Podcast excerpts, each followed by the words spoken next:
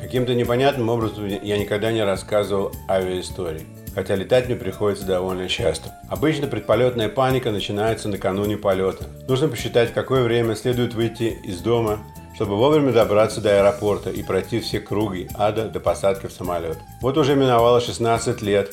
Как правило, для предпосадочных досмотров значительно изменились в жесткую сторону. Сразу же после взрыва наших башен, когда еще не было достаточно досмотрового оружия, для международных перелетов нужно было появляться в аэропорту за 3 часа. Мало того, что всех подряд шмонали, нужно было довольно подробно, если спросят, дать описание, что лежит в вашем багаже. Не дай вам Бог сказать, что вещи ваши были упакованы не вашими собственными руками. Тогда начинался настоящий допрос представителей. Потом произошел большой скачок стоимости билетов на перелеты. Но вовсе не потому, что подорожало горючее, а исключительно из-за увеличения численности персонала в охранных структурах, которым бабло технически платили авиакомпании. Оглядываясь назад, могу твердо сказать, что мне это выглядит как звено одного бизнес-плана. С одной стороны терроризм, а с другой стороны десятки тысяч безработных, которых удалось обеспечить службы и снять с государственного социального обеспечения. Профессионализма, однако, от рядовых служащих структур ожидать не приходится, потому что в основном это черная или испанская гопота без каких-либо навыков и устремлений. В полупринудительном порядке их пропустили через трехмесячные курсы около таможенной охраны и сказали «Служите». Но попали туда далеко не все, а только те, кто прошел тест по нарконезависимости. Тем, кто такой тест прошел, конечно, пришлось пойти на кое-какие жертвы.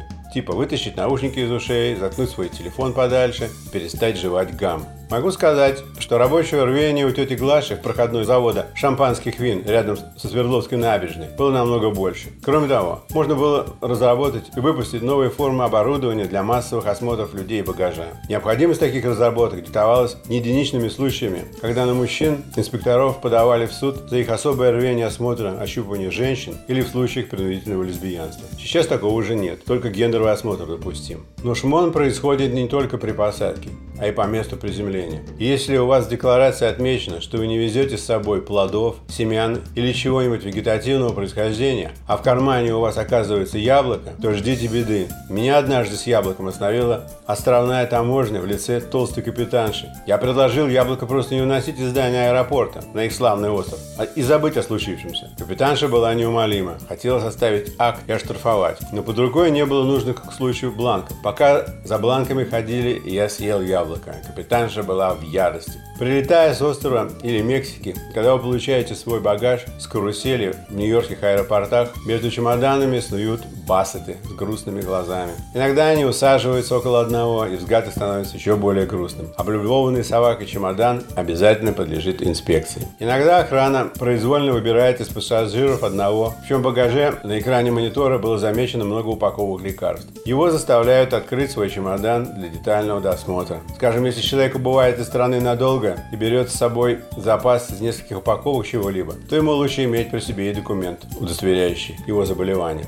Требования досмотров довольно строгие до сих пор. Если у человека в теле есть металлические крепежные детали или искусственные конечности, или кардиостимулятор, то такой пассажир должен иметь справку от врача, подтверждающую их необходимость. Квентин Тарантино привлек эту идею в один из своих фильмов «Там женщина стреляет из искусственной ноги». Однажды случилось мне стоять в очереди за человеком, от которого досмотровая машина звенела, как сумасшедшая, несмотря на все снятые украшения, перстень, ремень и вывернутые из карманов мелочь. В конце концов, его повели в кабинку для досконального осмотра. В самолете мы оказались соседями. После третьего коньяка я спросил его о причине звона. Он показал мне ключ от средней величины амбарного замка и сказал, что замок подвешен к его мошонке. Казалось бы, что при наличии электронных билетов уже нет никакой необходимости в билетерах. Но не тут-то было.